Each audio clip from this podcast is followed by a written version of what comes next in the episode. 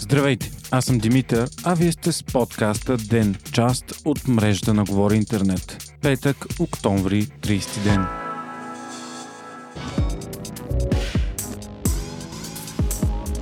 Ден си партнира с Метро в тяхната 14-дневна кампания с над 70 невероятни оферти за черна и бяла техника. Повече за офертите може да видите на metro.bg. Днес за вас сме избрали фитнес гривна Mi Band 4C, която има 2,74 см цветен екран, 14-дневен живот на батерията, 24 часово следение на пулса, нотификации телефона и директно USB зареждане. Линк за нея може да видите в бележките на шоуто. Само за 39,99 лева с ДДС. Ден и Метро.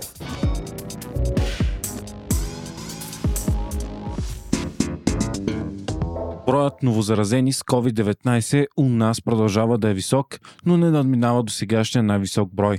Новите случаи са 2689 при почти 11400 теста, а починалите са 28. Рекорден обаче е броят на излекуваните 536 души. Междувременно днес премиерът Бойко Борисов обяви, че ДДС-то на храната, която се доставя по домовете, също ще бъде намалено от 20 до 9% до края на следващата година. По същия начин вече беше намален данъка и на храната по ресторантите. Кметът на София, Йорданка Фандукова, пък обяви, че столична община обмисля вечерен час за ресторантите и кафенетата в града и те да бъдат с работно време до 23 часа. Министрът на културата Боил Банов пък заяви днес в интервю пред BTV, че оперите, театрите и киносалоните няма да бъдат затваряни. Проблемът там обаче е, че много от трупите и работниците се разболяват. Заради такива случаи, само тази седмица Театър 199, Народният театър, Музикалният театър и Софийската опера отмениха за две седмици спектаклите си. Освен това, остава мярката, че само 30% от местата могат да бъдат заети.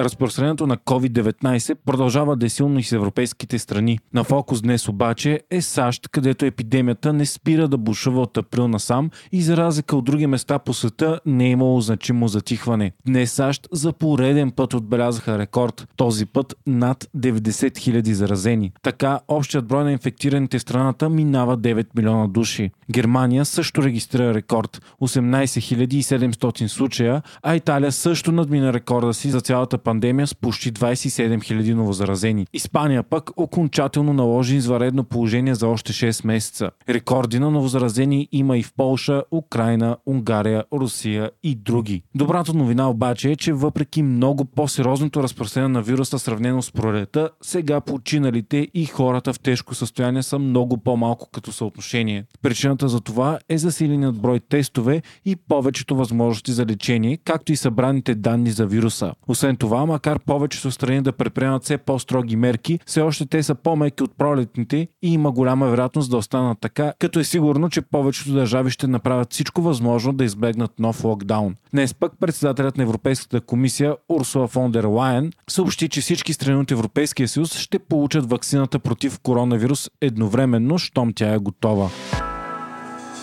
Световните лидери осъдиха вчерашното нападение в Ница като терористичен акт. Вчера трима души бяха убити в и около църквата Нотердам. Правителството на Франция повиши нивото на предупреждения за терористични атаки до максимума. Предполагаемият нападател е 21 годишният тунезиец на име Брахим Ауи Сауи, който е влязъл в Европа през Италия. Вчера сутринта той уби с нож трима души, 60 годишна жена, 55 годишен мъж, служител на църквата и 44 годишна на майка на три деца. Атентаторът е прострелян от полицията, но е арестуван жив. Атаката се случва броени дни след като 18 годишен мъж обезглави 47 годишен френски учител, защото показал карикатури на пророка Мохамед по време на урок за свобода на словото. Макрон отново обяви, че Франция е нападната от ислямски радикализъм заради нейните ценности, свободата й и намерението й да не се подава на никакъв терор. Страната затяга сериозно мерките за сигурност и по улиците на Франция вече ще бъдат разположени общо 7000 войници на патрул. Междувременно лидерите на Европейския съюз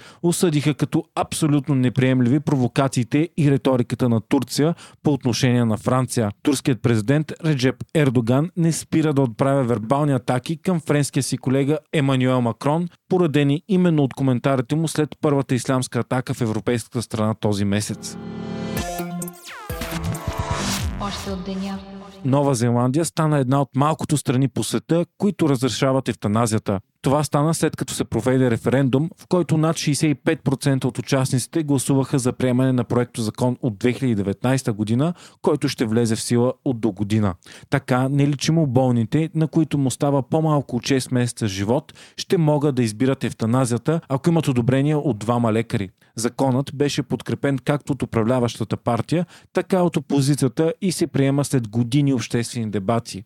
Не се позволява обаче ефтаназията заради напреднала възраст, психическо заболяване или някаква инвалидност. За момента ефтаназията е прията като практика само в Канада, Белгия, Колумбия, Люксембург, Холандия и Швейцария, както и няколко щати в САЩ и един щат в Австралия. Канадската компания Nordstar и европейският консорциум ТАК обявиха тази седмица, че ще започнат съвместна работа по изграждането на сателитна система за борба с заплахите от сблъсъци в космоса. Това ще бъде първата космическа търговска услуга за наблюдение на космически обекти. Така тези обекти ще могат да бъдат проследявани по-точно, отколкото от Земята. Системата ще бъде от 12 сателита и ще влезе в действие през 2024 година. 12 сателита ще наблюдават хиляди космически обекти, като други сателити и отломки и ще сигнализират при опасност за сблъсъци. Такава система ще е много важна, особено в бъдеще, защото в следващите години предстоят да бъдат инсталирани десетки хиляди нови спътници. В момента около земната орбита има около 34 000 обекта с диаметър по-голям от 10 см, около 900 000 орбитални обекта с диаметър от 1 до 10 см и 128 милиона с диаметър от 1 мм до 1 см. Смята се, че така така нареченият космически буклук ще създава все по-големи проблеми при изстрелването на нови сателити и космически мисии. Вие слушахте подкаста Ден, част от мрежата на Говори Интернет. Водещ и главен редактор бях аз, Димитър Панайотов. Аудиомонтажът направи Антон Велев. Ден е независима медия, която ръща на вас, слушателите си. Ако искате да ни подкрепите, можете да го направите ставайки наш патрон в patreon.com, Говори Интернет, избирайки опцията Денник.